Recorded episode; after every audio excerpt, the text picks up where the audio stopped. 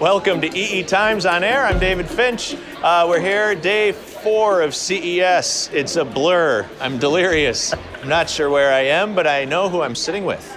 Pretty cool stuff. We are, uh, of course, in Eureka Park. I've been here all week. Um, and, uh, you know, I learned that some broadcasters do this from a trailer. like they, they have a trailer outside with connectivity and a whole sound stage and all this. Um, might do that next year, but at the same time, uh, I would not be here in the middle of Eureka Park with all these like brilliant people just walking around being brilliant. And it's been a lot of fun. And, and one of the things that I've enjoyed the most about this week, honestly, has been talking to all these really great innovators um, who have these ideas. They have the intelligence, the intellect to uh, even make a product out of what they're doing, but then connecting the people who have the ideas, the productization abilities, to the people who then can guide them with the business case, the go to market strategy, which is a very important piece here as well. So, really, nothing being done in a vacuum is, is what we're talking about this week. There's just so much uh, innovation uh, yet to occur. Uh, in, in all of our lifetimes, and the more that we're connecting, collaborating, I think the better off we'll all be, and the better off uh, the state of technology will be over the next uh, several decades at least. And in the spirit of that, I've invited Stas Gayshan. Nailed it. Nailed it. From uh, he's Stas is the managing director at the uh, Cambridge Innovative. I'm sorry, the Cambridge Innovation Center in Massachusetts. Uh, Stas, thank you so much for joining me. Happy to be here. Thanks for having me. So, uh, I'm, I'm, new to the concept. Step me through a little bit what the Cambridge Innovation Center is. Sure. So, uh, Cambridge Innovation Center, or CIC for short, I'll spare you saying it um, many more times. Thank you. Uh, it's, uh, you know, three letter acronyms are as, almost as good as four letter words. So, um, we're a, a shared space for the most interesting companies in the world, operating now in seven cities and continuing to grow. Uh, that provides resources and innovation community for people who want to make the world a better place through technology. That's uh, that's exactly the spirit of what we're doing here. And uh, what, in your opinion, uh, what what is your take on the importance of collective shared spaces, the right working environment, that sort of thing? Yeah, look, ultimately, if you have to think about what makes innovation in the in in this century different from innovation in the past it's really driven by people working on their specific n- narrow category okay. of insight combining it with a bunch of other insights from other people right so if you look at um, folks like elon musk um, the most interesting innovations are not happening necessarily in the car itself but are happening in the things around the car the battery the sensors uh, other kinds of things. If you think about that from a startup standpoint, if your startup maybe making uh, some kind of Fitband, the interesting thing is going to be the sensor, which you might talk to people here about, but also the software, and then also the AI to get insight from that, uh, from the data that you gather from this. And that is not something that anyone's going to have internal interest in. So you're going to have to get a bunch of other people to collaborate with, and spaces make that possible by putting that collaboration in the physical work environment. You know, the parallel that I'm seeing here is um, it's now ubiquitous, right? To, to be able to write your own music, record it yourself, perform it yourself, upload it yourself to an audience, a digital audience. Uh, you really are in control of your destiny as a musician. It's a very enterprising, uh, uh, you know, approach now that's been enabled by global technology. And uh, you know, prior to that, it was hey, you know, MCA or whoever, right, right. would you buy my record? you know, right. Capitol Records, do I have a deal? No. Of course you don't have a deal. Like five people get deals. We're going to give you some money and take all your royalties. Like if that's your deal. Um, and uh, and it's certainly true in the the tech startup space as well. No longer do you have to say like, ooh, I hope to be hired by this enormous. I hope to be hired by GE and bring my ideas to GE and take 30 years developing them. Right. It's uh, you know what I'm going to set up shop at the CIC and I'm going to share a hallway and a floor with venture capitalists, with uh, people who develop complementing technologies so that my artificial intelligence engine has a physical thing around it to be smart about. Um, and that's, that's where I think the value is in, in uh, you know, what you're doing there in Cambridge geographically? Are you just tied to Cambridge, or has this been syndicated to other cities? Yeah, so um, CIC is now in Cambridge. We crossed the river to Boston, crossed the ocean into Rotterdam, into the Netherlands, Yeah. and we went halfway uh, through the country and got to St. Louis. We're also in Miami uh, and Philly, and we'll be growing to other cities soon. Um, but w- what we found is, it turns out, hard for a Cambridge person to admit this, um, but I'm a Bostonian, so it's much easier for me. Um, that it, there are smart people everywhere, uh, and we want to engage and empower them um, to build uh, really cool stuff. So happy to be there. So the you're saying the denizens of Cambridge uh, are cottoning to the notion that there is intelligent life right here uh, in their own backyard that's not in Cambridge. So we hear. I'll believe it when I see it. uh, um, do you have? This is an inflammatory question, and I, I want to cause trouble. Sure. Best guy. What? what? The only kind. What? Uh, what in your? Are there areas of the country that are not innovative? Are there Oh, any yeah. tremendous flops of regions in the United States? And don't answer that if it's going to get us in trouble.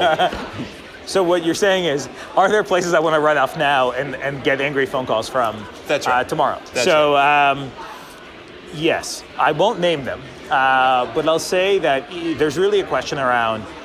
Are you prepared for the economy of the future? And what do we know about the economy of the future? It's going to change quickly.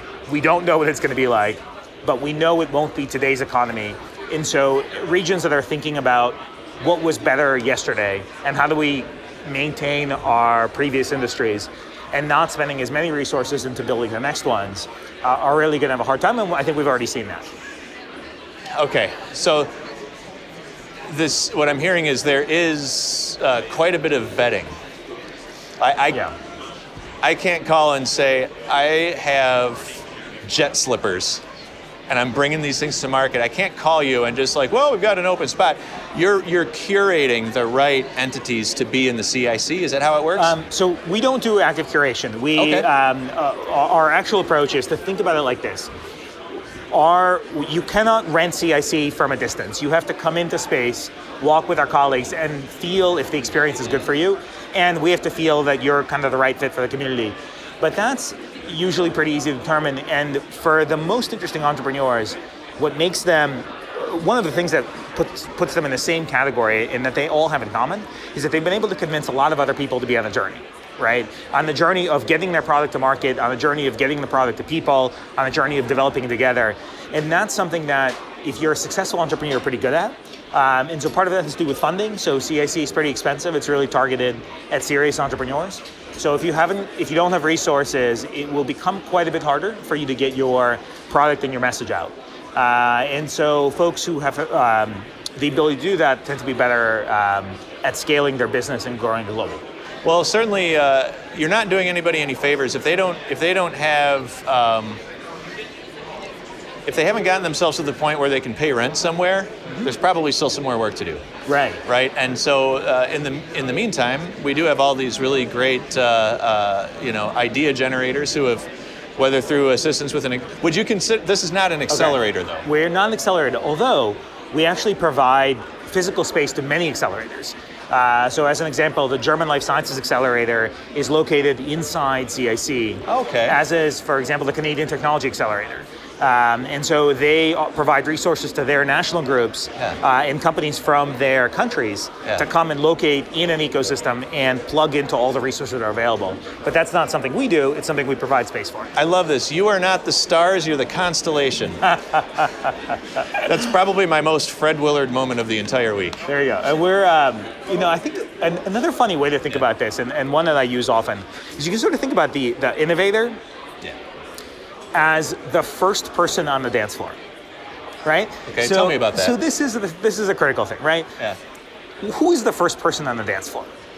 It's a crazy person, right? The first person on the dance floor is the is the crazy person. But what is the difference between a crazy person in a moment and a crazy person over time is whether they can get other people to dance with them. Because the Wow. second person enables the first person to be part of a pair. And when they convince three and four and 10 people to join, Yeah. now you have a party. And so you go from soul crazy to I'm part of a pair to I'm part of a party. And that's the journey of the entrepreneur. And it's actually very, very similar to just going out dancing. Um, and, and that's that's something that the successful entrepreneurs are really good at.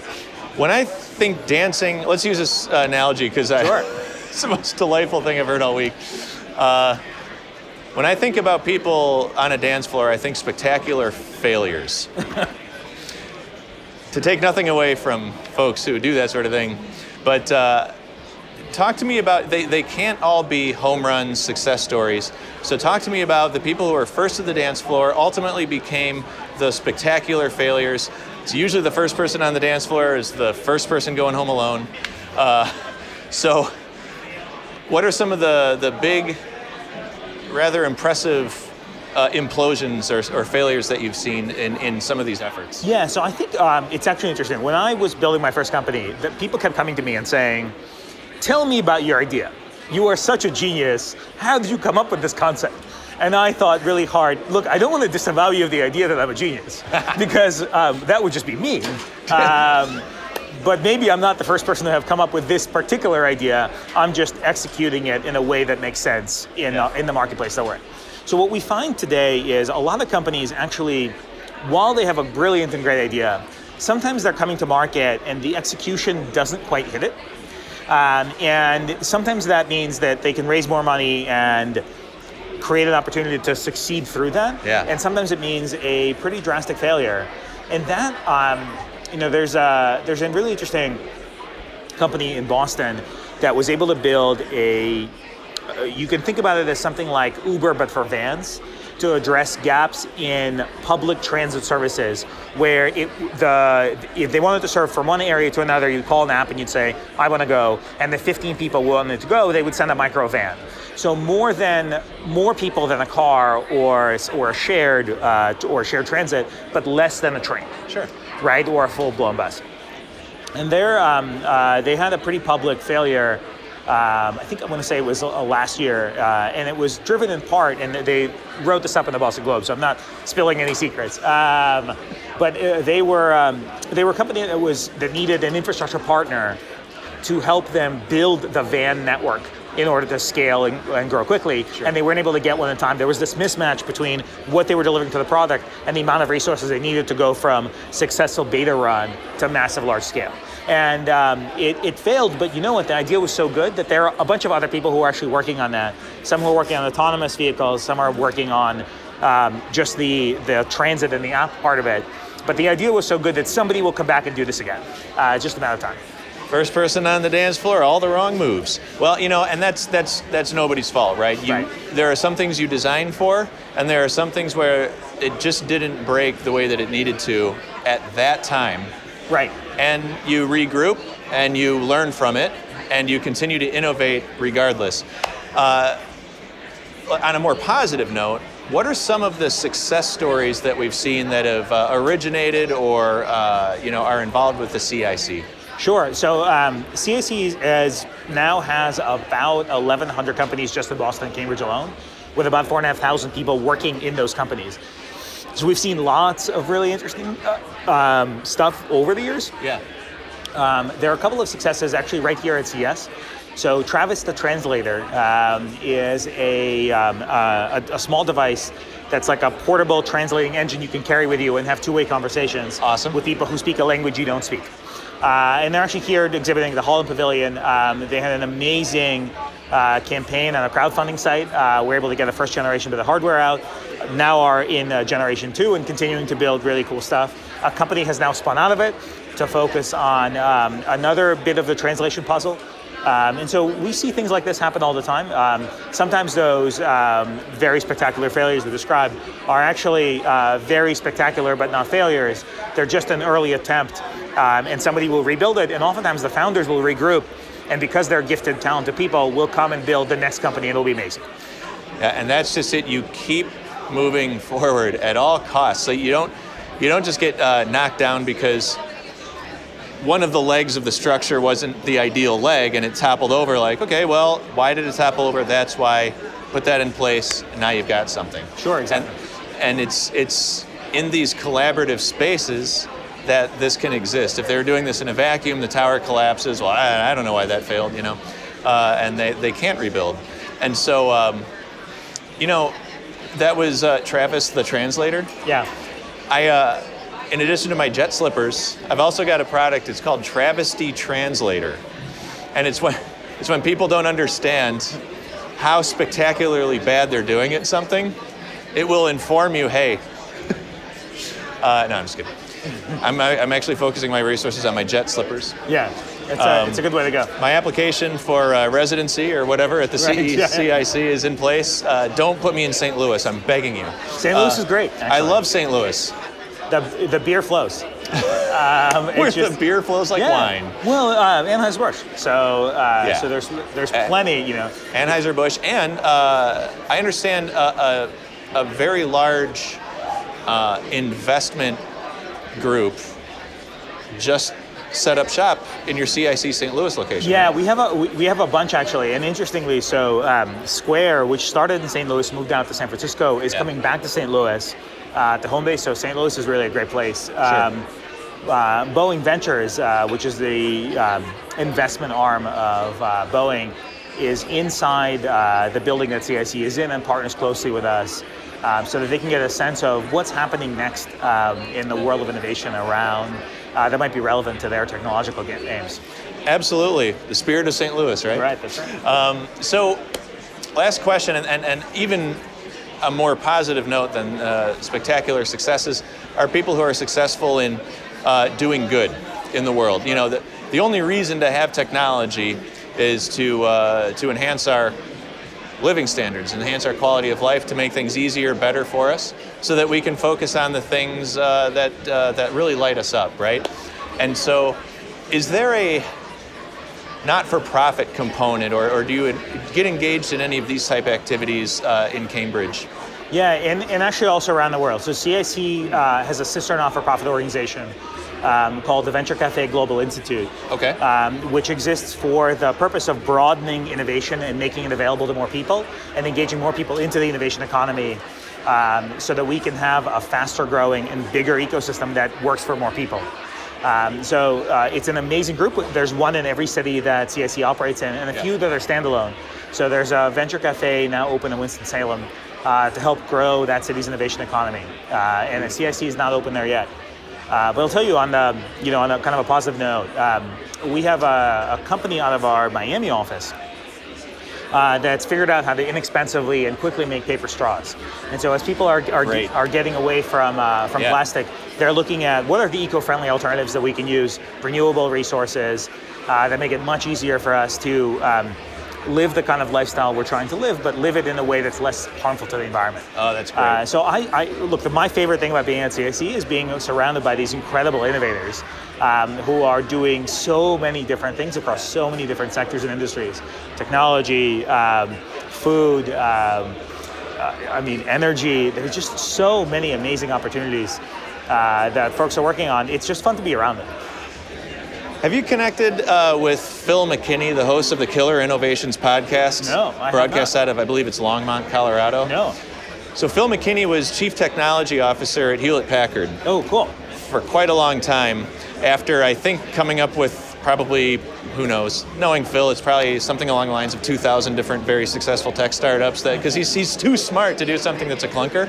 Um, then he ran uh, HP for quite a while, and uh, now he's running Cable Labs, Okay. which is the uh, the kind of the R and D uh, not-for-profit uh, entity that develops all the really uh, you know new standardized technologies and does the research and development for the broadband and connectivity industry, formerly cable industry. Right. Exactly.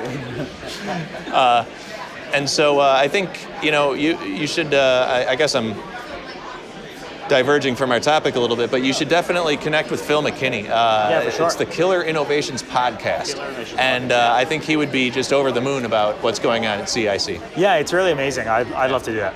Cool, man. Well, this has been really fantastic. I, this is truly in the spirit of, of everything that we're seeing here at uh, Eureka Park. I know that uh, you said you've you've got uh, you've got clients who Yeah. uh, who are here uh, with uh, booze. Is there anybody in particular that uh, we should mention? Yeah, so actually, um, an alumni client of ours, um, a company called Vesper, uh, that makes tiny, tiny, tiny microphones, is one best of CES. So they're in, uh, they're actually upstairs in uh, the, I guess the innovation pavilion of best of things. Hmm. Uh, so they make very, very tiny microphones that are going in a number of devices that um, uh, Amazon and other companies are using to produce smart speakers and such. Uh, so they actually started their Boston office when they started up their operation inside CIC. Grew, grew a pretty big team there, and now are neighbors in the, in the neighborhood. So um, it's really fun to to uh, think about their story because part of it is actually they were uh, they met one of their primary lead investors in the kitchen, uh, another client. Uh, they just had a conversation uh, over over a cup of coffee. They were introduced by my colleague Boris, uh, who said, "Hey, you guys should maybe talk. you know, you're an interesting venture capitalist. This is an interesting technology. Maybe you guys should talk." That led to an investment. Um, and really, really great success. Um, love the kind of work that they've done. Um, and they're one of the suppliers that's building the components of the future. Um, and uh, if CIC is anything, we're the mesh on which the future gets built. Uh, so it's fun to see the components uh, be part of that. Look at you, man. Look at what you're doing in the world. It's a lot of fun. It's amazing. I, uh, I need to get into that CIC because best in CES, tiny microphones, okay. Jet slippers. Uh, thank you so much, Stas. This yeah, has been sure. Uh, incredible. I, I want to do this more often. Anytime. All right, good. Come to Boston. I or will. Miami. In, the, uh, in, January, Miami. That's where I'm thinking. Uh, could be a lot of fun to do in April. Uh, let's do Miami, and then we'll do Boston in the summer. And yeah. uh, there's never a bad time, really, to be in Boston, but I'll take summer. Sounds good. Uh, so thank you so much, and, and uh, all you innovators out there, uh, be sure to check out ces.eetimes.com to catch more interviews with industry leaders and uh, really brilliant people who are making the technology industry advance and take giant steps forward all the time. Uh, this has just been amazing. It's all exclusively on the EE Times Content Hub. Uh, and don't forget to subscribe to the EE Times On Air podcast series. What? Oh, that podcast series. Uh, brought to you by the AspenCore Global Service and EE Times. It's a free deep dive into the most compelling stories in electronics. If somebody could hand me the free t shirt, uh, it's available wherever you download your favorite podcasts. If you're really awesome, like Stas, you might just win yourself this attractive, very glamorous EE Times on air paraphernalia. That's. Uh, I'm so excited. My in, my intention was to shoot that out of a T-shirt cannon, but I didn't get adequate funding for my T-shirt cannon. I, I, is, got, I got a guy for that. All right, all right we'll talk after this. Yeah. Uh, for EE Times and the AspenCore Global Service, I'm David Finch. Thank you for watching. EE Times on air. This program is produced by AspenCore. Thanks for listening.